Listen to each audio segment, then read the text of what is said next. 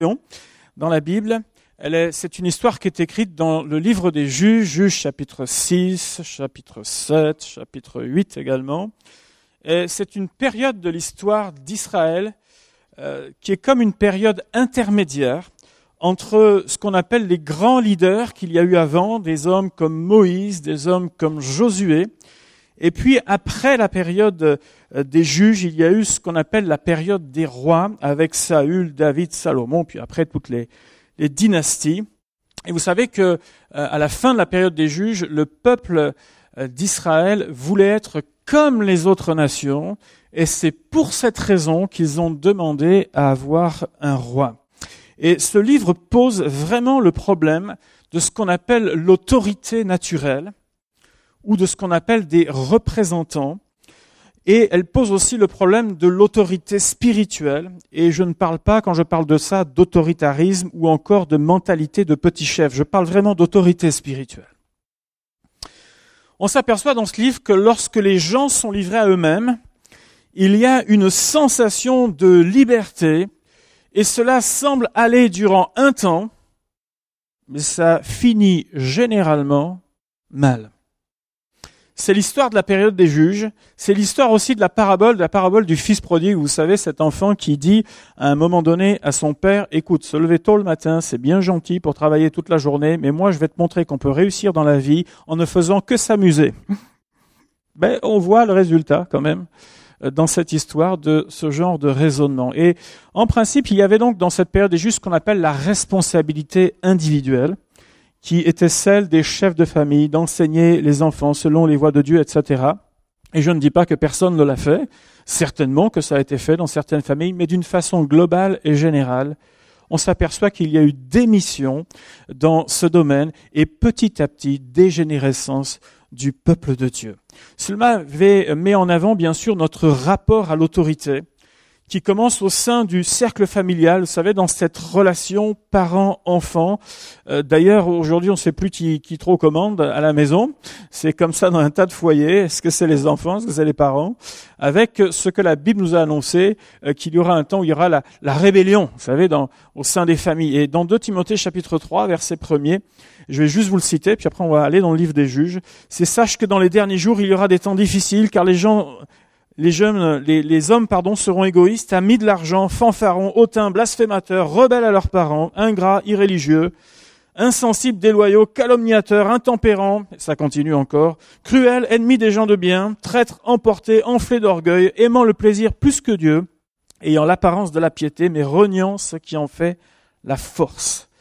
Et on s'aperçoit que euh, ça se poursuit ensuite euh, dans euh, cette mentalité, cet état d'esprit se poursuit vis-à-vis de ce qu'on appelle les institutions qui sont établies, ce qu'on appelle nos représentants de l'ordre, les professeurs, les professionnels de santé, etc. C'est docteur, moi je vais vous expliquer ce que vous allez me donner, je vais déjà vous dire ce que j'ai, je vais vous montrer ce que, ce que vous devez me donner, parce que c'est comme ça, j'ai lu trois articles sur Internet. Vous êtes juste là pour me faire l'ordonnance que je vous ai demandé. Dans la vie, il y a forcément une ou des personnes qui sont appelées à vous rendre des comptes. Mais nous sommes aussi appelés à rendre des comptes à d'autres. Et c'est comme ça que ça fonctionne. Paul a dit euh, à Timothée, concernant tous les gens qui ont, vous savez, cette, euh, toute cette liste-là que j'ai pu lire tout à l'heure, il a dit à Timothée, éloigne-toi de ces gens-là. Éloigne-toi. Le croyant ne doit jamais oublier qu'il rend et qu'il rendra des comptes à Dieu, qui voit tout et qui sait tout. L'autorité signifie responsabilité. L'autorité signifie modèle. C'est quel modèle je suis et quelle mentalité je distille autour de moi. Dieu a ainsi suscité des personnages clés tout au long de la période des juges, des hommes, mais aussi les femmes. On a eu notamment Déborah, et là les sœurs disent Amen, c'est bon, ça oui, afin de retrouver l'essentiel qui était en train de se perdre en Israël. Et c'est dans ce contexte que nous allons suivre Gédéon dans ce thème qui sera de la crainte jusqu'à la victoire. Juge chapitre 6, Et nous allons lire les six premiers versets.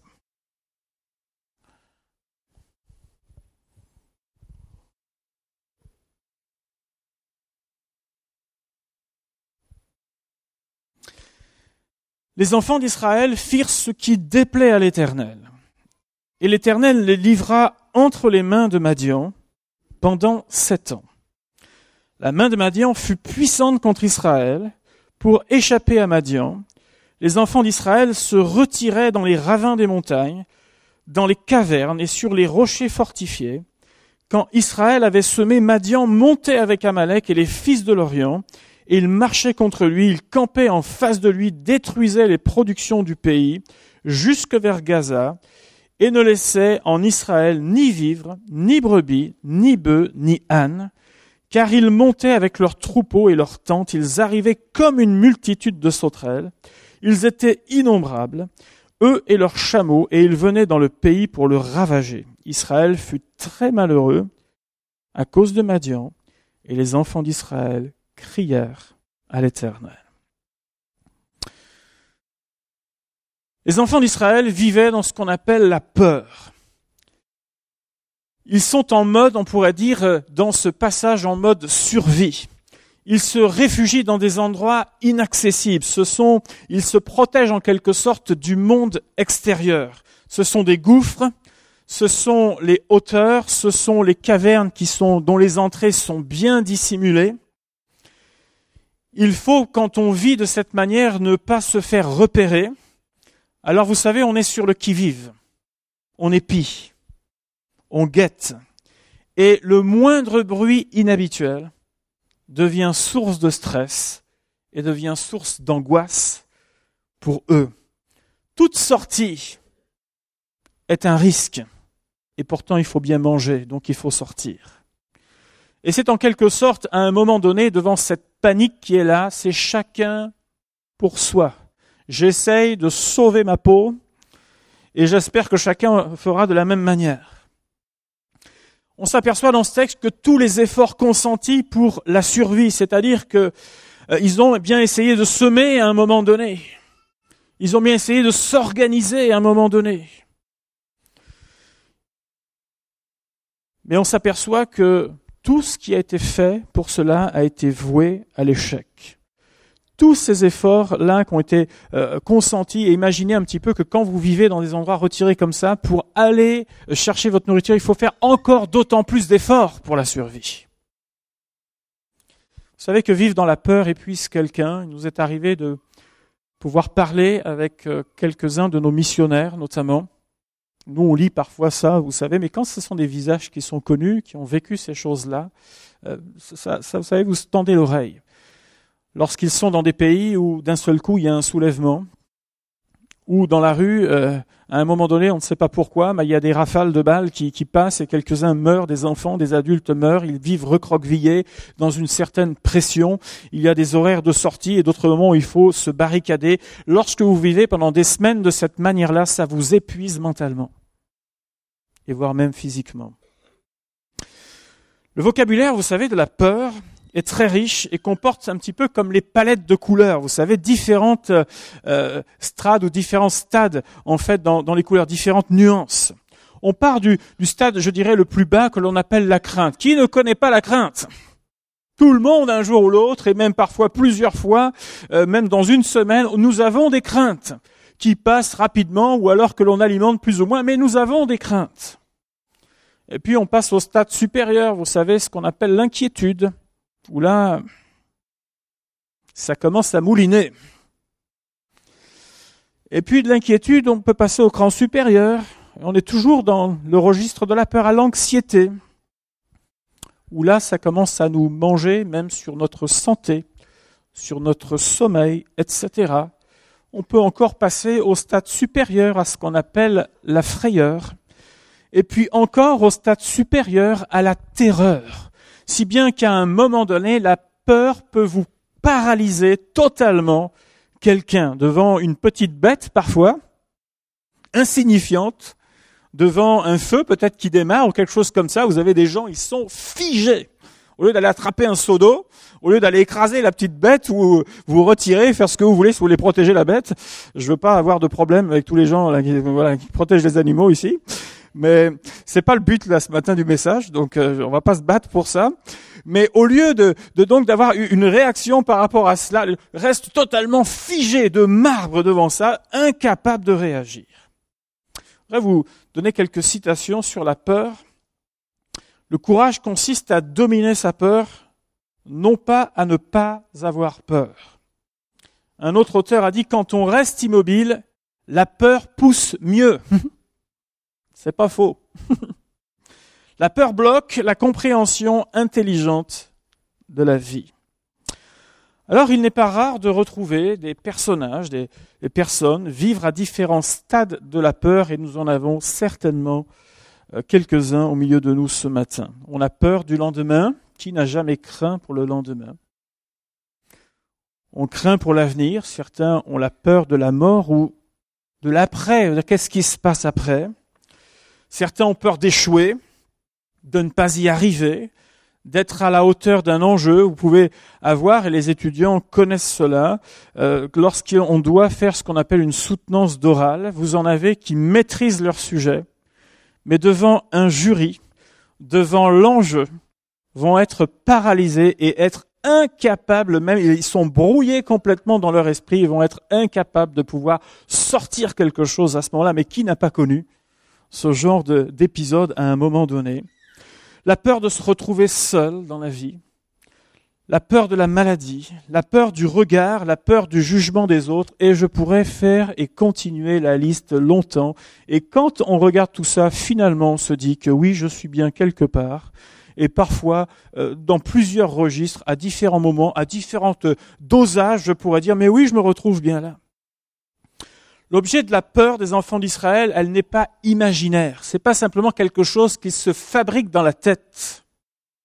L'objet de leur peur est bien réel les Madianites sont présents et quand ils arrivent, c'est comme une furie euh, qui débarque et qui détruit tout, qui brûle tout, qui euh, terrasse totalement leur travail, détruit leur maison, leurs biens, etc. Et tout le travail de, de plusieurs mois, l'attente même de plusieurs mois est enlevé en un instant. Vous pensez bien que c'est pas une peur imaginaire, c'est quelque chose de réel. Madian, ça signifie lutte ou encore dispute. On pourrait parler de conflit euh, dans ce cas-là. Et toute tentative, euh, quelle qu'elle soit pour les enfants d'Israël, semble vouée à l'échec dans ce passage. La résistance semble même vaine. C'est une sorte de fatalité qui s'abat sur eux. Euh, après sept ans de ce type de régime, euh, vous savez, ils doivent se dire, mais combien de temps on va encore subir cette affaire Jusqu'au jour où quelqu'un passera par le fil de l'épée, jusqu'au moment où on mourra de faim, ou etc. Mais imaginez un peu dans, dans quel état d'esprit ils sont. Et c'est en ce temps au milieu de la douleur, que les enfants d'Israël vont faire ce qu'ils savent le mieux faire dans leur histoire, c'est de crier à Dieu. Tout à l'heure, il a été question de ce passage de Jérémie, où on le sent évidemment malmené dans sa vie, comme nous pouvons l'être, mais je veux me souvenir que les bontés du Seigneur ne sont pas terminées. Elles ne sont pas à leur terme. Alléluia, elles se renouvellent chaque matin. Ça veut dire qu'il y a une provision pour les enfants de Dieu. Après ce temps donc de, de peur, en tout cas qui s'installe, qui est là parmi les enfants d'Israël, vient un temps où Dieu répond à cette prière. Et vous, pour tous ceux qui connaissent l'histoire d'Israël, Dieu répond de maintes et maintes façons différentes il n'a pas, il n'est pas stéréotypé dans sa manière d'adresser les choses. C'est ce qui donne aussi tout un piment dans la vie, c'est que nous, parfois, on se dit, bon, bah, Dieu va faire comme ci et comme ça, mais finalement, non, il choisit de faire autrement. Parce qu'il est souverain. Et là encore, dans cette histoire, ben, il va utiliser un moyen qu'il n'a pas utilisé à d'autres endroits. Il en a utilisé d'autres dans d'autres circonstances. Moi, je crois qu'à la fois, il y a cet aspect de souveraineté de Dieu, mais Dieu fait deux choses à la fois. Vous savez, moi, je crois beaucoup dans la pédagogie de Dieu c'est qu'à la fois non seulement Dieu résout un problème, mais qu'en même temps il en profite pour former ses enfants. Et donc au travers de tout le cheminement que va faire Gédéon, eh bien Gédéon va beaucoup apprendre auprès de l'Éternel par rapport à cette phase de vie et lui-même apprendre à triompher de ses propres craintes. Dieu entend le cri et il communique une parole au travers d'un prophète. Au verset 10 de Juge chapitre 6, il nous est dit, Je suis l'Éternel votre Dieu, vous ne craindrez point les dieux des Amoréens dans le pays desquels vous habitez, mais vous n'avez point écouté ma voix. Et donc Dieu met vraiment le doigt sur euh, l'état actuel d'Israël. On, sait que la désobéissance ou l'éloignement de Dieu les a amenés jusqu'à arriver à cet état de crainte et de peur, incapables de réagir, alors que Dieu a dit que les ennemis d'Israël ne tiendraient pas. Là, non, non seulement ils tiennent, mais ils s'installent tranquillement. Quoi. Ils sont chez eux.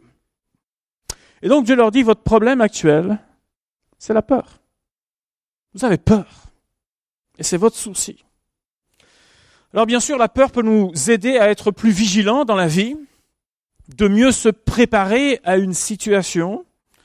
Mais dans ce cas-là, il est question d'être dominé par la peur au point de ne plus pouvoir rien faire. Dieu va susciter une personne du nom de Gédéon. Et Gédéon, ça signifie quelqu'un qui coupe quelqu'un qui tranche ou quelqu'un qui abat. Alors c'est la lutte, la dispute ou le conflit, et Dieu met en face quelqu'un qui va couper, trancher et abattre. Et Dieu va venir s'adresser à lui en lui disant, vaillant héros, c'est toi qui vas combattre. Et moi j'imagine Gédéon version 21e siècle il est là connecté et harnaché avec euh, le dernier smartphone. Vous lui donnez la marque que vous voulez. Il y a tellement de guéguerre entre les, différents. Il y a les pros ceci et les pros cela. Encore une fois, je rentrerai pas là-dedans ce matin. Mais c'est quand même le dernier, là. Vous savez, maintenant, ils sont bien gros, là. Ils vous tiennent dans la main, là. Euh, voilà. Là, vous pouvez pas les louper. Moi, je le vois bien avec son oreillette, là. Et puis, vaillant héros. Vaillant héros. Bouge pas. OK, Google, tu vas, tu vas me trouver une prédication sur vaillant héros. Puis là, là ça y va, là ça défile. Puis euh, deux, trois euh, prédicateurs là qui sont en ligne et tout ça. Et, voilà, il commence à écouter. Il fait, il fait une liste là, Gédéon. Puis dit, ok, ça c'est le point de vue francophone. Tu me fais la même chose mais en anglais, s'il te plaît. Je, je connais ce que les anglophones ils me disent là. Et puis donc il continue et, et il fait, il continue son comparatif de points. Et puis si vous êtes là, les créoles, il y en a quelques-uns là qui aiment bien, voilà, parce que le créole, ça me parle plus là pour quelques-uns. Alors, je veux entendre la même chose, mais en créole là ce matin, puis en ingala, tout ce que vous voulez là, ok? Et donc il fait sa liste. Il fait sa liste. Il télécharge la dernière appli, là. Il rentre sa personnalité. Moi, Gédéon, je suis ça, ça, ça. Voilà ce que c'est un vaillant héros. Maintenant, je sais, je suis au point, je sais ce que c'est qu'un vaillant héros. J'ai entendu tout, euh, voilà, tous les points là, des, prédications, c'est quoi un vaillant héros? Je rentre tout ça, j'appuie sur Entrée là dans mon appli, et mon appli, elle me dit quoi? Elle me dit à un moment donné, c'est incompatible. Incompatible. Ça veut dire pas possible. Ça veut dire entraîne-toi et essaye encore plus tard. Voilà ce que dit son application personnelle. Gédéon, à un moment donné, dit, c'est quand même incroyable dans l'histoire, il n'y a eu qu'une seule erreur de distribution de courrier de la part du ciel et faut que ça tombe sur moi. Dieu, je vais t'expliquer. Je suis d'une famille petite. Et dans la famille petite, moi je suis un petit. Et quand il explique tout ça, vous savez, Dieu, ça le fait pas tellement bouger. Il dit non, non, il n'y a pas erreur du tout concernant cela. Il n'y a pas d'erreur de casting. Il n'y a pas eu de mauvaise livraison de la poste. On n'a pas confondu le 16 avec le 16 bis, par exemple. Non, non, c'est bien à cet endroit que ça devait arriver. Vous savez ce que dit l'apôtre Paul? 1 Corinthiens chapitre 1er, Considérez frères que parmi vous qui avez été appelés, il n'y a ni beaucoup de sages selon la chair, ni beaucoup de puissants, ni beaucoup de nobles, mais Dieu a choisi les choses folles du monde pour confondre les sages. Dieu a choisi les choses faibles du monde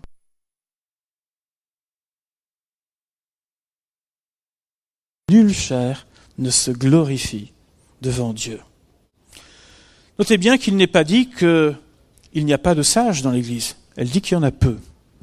Elle dit pas qu'il n'y a pas de nobles ou de puissants. Elle dit il y en a, mais il y en a peu. ça ne veut pas dire non plus qu'à ce moment-là, ils sont totalement rayés de la carte, puisque dans l'histoire aussi de la parole de Dieu, nous voyons que des gens pleins d'instructions, comme Moïse ou bien comme Daniel, ont joué un rôle important à un moment donné. Mais Dieu dit aussi que parmi les gens qui sont, on pourrait dire, insignifiants, il est capable de lever quelqu'un.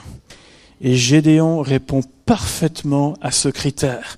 Tout comme on pourrait dire, bah ouais, finalement, je vais pas rentrer cette donnée dans mon appli. Donc du coup, si je la rentre, c'est bon, c'est compatible d'un seul coup. Le problème, c'est que bien souvent, nous regardons à vue humaine les choses et on en oublie les critères célestes. Sa condition personnelle n'est pas un frein pour Dieu tu sois d'une petite famille, d'une grande famille, de gens connus, pas connus, peu importe, peu importe où tu es né. Ça, c'est pas important. Mais ce qui intéresse Dieu dans le profil de Gédéon, c'est que c'est quelqu'un qui a été capable de remporter des victoires personnelles. C'est un homme qui a continué, malgré ces sept années, à planter du froment. Quand les autres sont recroquevillés dans les cavernes, au fond des gouffres, dans des endroits inaccessibles, lui, il continue à semer avec l'espérance qu'il va récolter à un moment donné. Il est toujours là sur le terrain. Autrement dit, il fait face. Ne pensons pas qu'il n'ait pas peur. Ne pensons pas que ça ne lui fait rien de voir cette razzia arriver parce qu'il a dû déjà la voir, peut-être même il en a été victime à un moment donné, et peut-être même que son travail a déjà été ruiné, mais il continue. Il continue. Il continue à semer son froment. Il met sa récolte en sécurité. Et moi, je l'imagine quand il met sa récolte en sécurité, il dit ça, vous le toucherez pas. Ça, c'est quelque chose que, voilà, que, j'ai pu mettre euh, de côté. C'est quelque chose qui a, été comme honoré dans sa foi et dans sa démarche. Autrement dit, il n'hésite pas à prendre des risques et croire qu'il peut y arriver. Il n'accepte pas la solution présente sans rien faire mais comme je le disais, il fait face aux choses. Cela nous fait, moi, ça me fait penser aussi à un autre personnage qui, dans sa vie personnelle, a appris aussi à affronter les situations compliquées. Vous vous souvenez de ce berger qui, lorsqu'il y a eu un événement familial important, le prophète arrive, c'est pas tous les jours que le prophète arrivait chez tout le monde, le prophète arrive, tout le monde est convoqué, mais lui, là, laissez-le, Laissez-le, il va sentir, là, euh, reviendra de, près des, moutons, là, ça fait plusieurs jours qu'il n'est pas rentré. Laissez-le, laissez-le là-bas. C'est des choses importantes qu'on traite ici, comprenez? Mais qu'est-ce que Dieu a vu? Il n'a pas vu que c'était le petit de la maison? Il a vu quelqu'un alors que... Il n'y avait pas Dieu autour, là. Mais il a vu que lorsque le lion, et c'était pas un lionceau, c'est un lion, il a vu lorsque l'ours débarquait, il a vu que David ne prenait pas ses jambes à son cou, mais il a dit, toi, tu vas manger ailleurs, mais tu viendras pas toucher le troupeau. Il a vu ça dans le cœur de David. Et voyez-vous, je crois que dans nos vies, il nous faut à certains moments se lever et dire, dans nos familles, de dire dans la vie que nous menons, Seigneur mon Dieu, tu es avec moi. Et il est hors de question que les choses aillent plus loin. Il est hors de question de se faire dépouiller en permanence. Seigneur notre Dieu, tu es présent, Seigneur. Je me souviens de, notamment d'une situation pas simple. Quasiment personne n'était au courant. Et ça s'était chaud comme la braise. Et à un moment donné, j'ai dit simplement au Seigneur, écoute, c'est pas compliqué. C'est soit tu es avec moi, et ça va aller, soit je vais me faire éclater. et honnêtement, j'ai vu Dieu travailler d'une façon dont je n'avais jamais vu travailler. Mais à un moment donné, il faut dire, Seigneur, voilà les choses, elles sont là, elles sont présentes. Je pense qu'un lion, ça fait peur à personne, n'est-ce pas?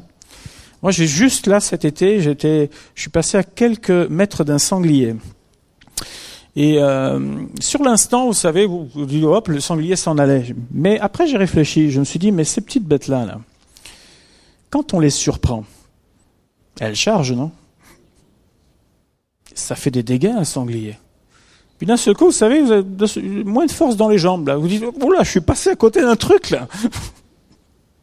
On vit dangereusement, il y a des moments. Ça, fait, voilà, ça fait quelque chose. Et bien sûr que je pense que David n'était pas heureux de cette situation. De même que Gédéon euh, n'était pas tranquille peut-être euh, par rapport à sa récolte, etc. Oui, il devait être préoccupé par ça, en train de se dire, mais pourvu que j'ai pas travaillé pour rien, mais quelque part il fait quelque chose. Il se lève et David se lève aussi. Et il fait quelque chose, il fait face. Il y a dans le choix de Gédéon, je crois aussi, ce qu'on appelle le choix ou la souveraineté de Dieu. Gédéon n'était peut-être pas le seul en Israël à se comporter de cette manière, mais Dieu l'a choisi lui, tout comme il nous choisit, chacun d'entre nous, pour ce pourquoi il nous appelle en particulier. Et ça, c'est le choix de Dieu, on ne le discute pas, c'est sa souveraineté. Mais Dieu permet ainsi de faire une mise à jour. Gédéon doit faire une mise à jour de son application euh, à ce moment-là. Et ne pensez-vous pas que dans un tas de domaines de nos vies également, il nous faudrait pas procéder aussi à une mise à jour ce matin en disant au Seigneur, oui, ok, combien de fois j'ai reculé, Combien de fois je me suis enfui là, quelque part? Combien de fois je me suis caché, recroquevillé? Combien de fois j'ai attendu que pourvu que l'orage passe Alors, mais il y a des moments ça dure et ça dure et ça dure encore. Mettons les paramètres divins également dans tout ce que nous pouvons vivre. Puis vient le temps pour Gédéon de la préparation, il va par la suite se fortifier, il va faire des expériences avec Dieu, et vous savez que dans les expériences qu'il va faire, il y en a une particulièrement où on va voir le courage qui va se mêler à la crainte le concernant. Dieu lui dit de renverser un autel à un moment donné qui est euh, donc chez son père, dans la maison de son père. Et lui, et la Bible nous dit très bien, dans Juge 6, verset 27, nous dit, il fit ce que l'Éternel avait dit, mais comme il craignait la maison de son père et les gens de la ville, il l'exécuta de nuit et non de jour. Oh, moi j'imagine très bien Gédéon. Alors, on va renverser l'autel, ok? Donc on renverse comme ça, comme ça. Euh, j'y vais, j'y vais pas. Peut-être une nuit ou deux agité. Et un moment donné, bon, j'y vais. Ah ouais, mais si on me voit là, euh, on va voir quoi. Mais jusqu'au moment où il prend son courage à deux mains. Et où il dit, moi, je, vais renverser cet hôtel. Et vous savez, ça a toute une signification spirituelle. C'était le fait de dire, il faut que Dieu reprenne la place dans la maison. C'était le fait de dire ce qui est en train de, polluer euh, tout cet, cet endroit, toute cette euh, atmosphère spirituelle. Il faut que ce soit nettoyé en premier. Et il a fallu du courage à cet homme pour pouvoir, même s'il l'a fait de nuit, il a fallu du courage à cet homme pour faire ce qu'il a fait. Il avait peur que la meute lui tombe dessus. Et effectivement, par la suite, vous savez, même s'il a voulu le faire de nuit, à un moment donné, quand les gens s'aperçoivent, qu'est-ce qui a fait ça là? Puis à un moment donné, il y en a un qui l'avait vu. Il y avait un qui, avait une insomnie là apparemment, et ou qui a entendu un bruit, et puis il a regardé, tiens, oh toi attends. Et là encore, il voit que Dieu est avec lui, parce que son père prendra le relais par la suite. Et, ainsi, il se fortifie comme ça avec le Seigneur, même s'il a peut-être hésité, même s'il a mal dormi, même si ça n'a pas été simple pour lui dans cette lutte. Et il prend, il se fortifie, il apprend à se reposer sur l'Éternel et sur lui seul. La Bible nous dit, 1 Pierre chapitre 5, déchargez-vous sur lui de tous vos soucis, car lui-même prend soin de vous. J'accomplis ma part, mais les bonnes idées, et le miraculeux appartiennent à Dieu. Amen. Et puis vient le temps de l'exécution. Gédéon se fortifie, puis à un moment donné, il est prêt, plus le temps passe, plus il est prêt pour que les Madianites soient repoussés. Et Dieu ne va pas lui permettre de soulever une grande armée, là encore, c'est le plan de Dieu. Une grande armée, mais simplement 300 soldats. Imaginez, c'est totalement ridicule à côté de tout ce qu'on a lu auparavant. Ces gens qui viennent comme des sauterelles, euh, envahir, etc. 300 personnes, ça tient à peu près entre 2 et 5 minutes. 300 personnes. Dieu ne permet pas qu'il soit plus afin qu'il n'en tire pas une gloire personnelle. quand on y pense bien, l'œuvre de Dieu est un combat inégal à vue humaine. C'est inégal. Et pourtant, on peut se dire, mais il y a peu de personnes avec les bonnes motivations. On a peu de moyens pour réaliser certaines actions. On a des leviers, quand on veut les bouger, ah bah tiens, ils sont cassés. Et puis, euh, lorsque vous dites, allez, c'est bon, on y va, vous voyez des freins de partout. Mais c'est inégal, cette affaire. Est-ce qu'on peut faire place à la véritable inspiration? Et apprendre à se reposer sur Dieu et sur Dieu seul Oh, c'est une position qui est parfois difficile. Moi, j'imagine Gédéon, ok, on va faire une armée, puis là, peut-être dans sa tête, tout le monde va venir, quoi. Et puis en fait, euh, il a quand même un certain nombre, et puis Dieu dit, écoute, tous ceux qui ont peur, renvoie-les chez lui, là, chez eux. Puis là, il voit les gens partir. Puis après, lorsqu'il a été question de l'Apello et compagnie, alors qu'ils étaient encore 10 000, bon, 10 000, ça fait quand même une belle armée, et euh, il en reste 300. Puis là, moi, je l'imagine, Gédéon, en train de dire, écoute, je vais quand même pas rester tout seul, quoi. Et parfois, dans ce que nous sommes impliqués, et là, je m'adresse aussi à tous ceux qui sont engagés dans certaines responsabilités, il n'y a pas des moments où vous vous sentez un peu seul? Ah, j'entends des sourires. Il n'y a pas des moments où vous vous dites, euh, on va pas y arriver parce que on manque de monde, on manque de moyens. On, est devant une telle montagne, là, on est devant des défis, on n'est pas armé pour ça. Il n'y a pas des moments où on se dit ça. Moi, je me le dis souvent. Mais j'apprends une chose. C'est que l'œuvre de Dieu, elle ne se fait pas sur la compétence d'Emmanuel. C'est que l'œuvre de Dieu, elle se fait lorsque je suis sous son autorité. Et l'impossible devient possible par sa grâce. Lorsque nous nous plaçons sous l'autorité de Dieu, tout est possible en lui. Oui, nous avons des craintes à certains moments. Oui, nous avons des points d'interrogation. Oui, nous ne voyons pas comment les choses peuvent être possibles et se réaliser. C'était quelque chose qui était impensable après ces sept années de, servitude et, où ils ont été pillés, c'était impensable pour eux dans leur tête de dire que tout va changer d'un coup, mais pour eux c'était quelque chose qui avait même quitté leur esprit. Bien sûr qu'ils le nourrissaient cet espoir, mais, mais ils ne voyaient pas le comment du pourquoi, parce que tout effort personnel avait été vain et inutile. Il y avait juste un paramètre qu'ils avaient oublié, c'est que quand Dieu est dans la balance, alors à ce moment-là, elle penchera du bon côté. Alléluia. Après une formidable victoire sur les Madianites avec des trompettes, des cruches et des flambeaux, bien armés pour la guerre, autrement dit, ils ne se sont pas arrêtés là, et la Bible nous dira même dans Juge chapitre 8 qu'ils ont été fatigués, mais poursuivant toujours. Fatigués, mais poursuivant toujours. Autrement dit, vous savez ce Gédéon là qui continuait à semer son froment? Il a continué à garder cette mentalité à un moment donné, alors qu'ils avaient peu d'aide, ils avaient peu de ressources, et même au sein du peuple, on ne voulait pas les aider pendant, pendant un moment, ils n'ont pas eu beaucoup d'encouragement, mais avec ces gens-là, ils ont dit on va continuer. Et c'est comme s'il y avait, vous savez, un point dur, un cap à passer à un moment donné. Même, et lorsqu'ils ont passé ce cap, il a fallu vraiment une confiance absolue en Dieu pour passer ce cap. Mais lorsqu'ils ont passé ce cap, avec du courage, avec de la détermination, avec la parole qu'ils avaient dans le Dieu, euh, qu'ils avaient reçue de Dieu, quel résultat? Parce qu'il n'a pas simplement été question de repousser une fois les Madianites et de les voir s'enfuir, ils les ont poursuivis. En disant, vous, on va vous donner l'envie de ne plus jamais revenir ici. Ils ont poursuivi et ils ont enfin, à un moment donné, reçu de l'aide. Et vous savez, il me semble, et là je suis en train de parler de percée spirituelle. Tout le monde veut être là au jour de la récolte. Mais peu de gens veulent être présents quand il faut retrousser les manches. Et j'aimerais vous dire, et j'aimerais encourager vous tous qui êtes tellement impliqués, euh, de vous dire qu'il y a parfois des caps à franchir. Et lorsque nous les franchissons, la grâce de Dieu, elle surabonde. Que Dieu nous aide à avoir ce cœur et cet état d'esprit comme Gédéon eu. Vous savez que par la suite, tant que Gédéon a été présent Je parlais d'autorité spirituelle au début. Tant que Gédéon a été présent par la suite, a été là, le pays a été en paix.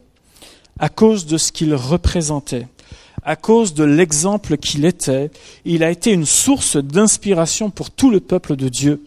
Et nous comprenons souvent ce que certaines personnes représentent. Et malheureusement, on s'en aperçoit lorsqu'elles nous quittent. On dit, ah, cette maman dans cette maison. Oh, ce père-là. Oh, cet ancien peut-être dans l'église, ce responsable-là. C'est malheureux parfois, mais on s'en aperçoit lorsqu'ils s'en vont.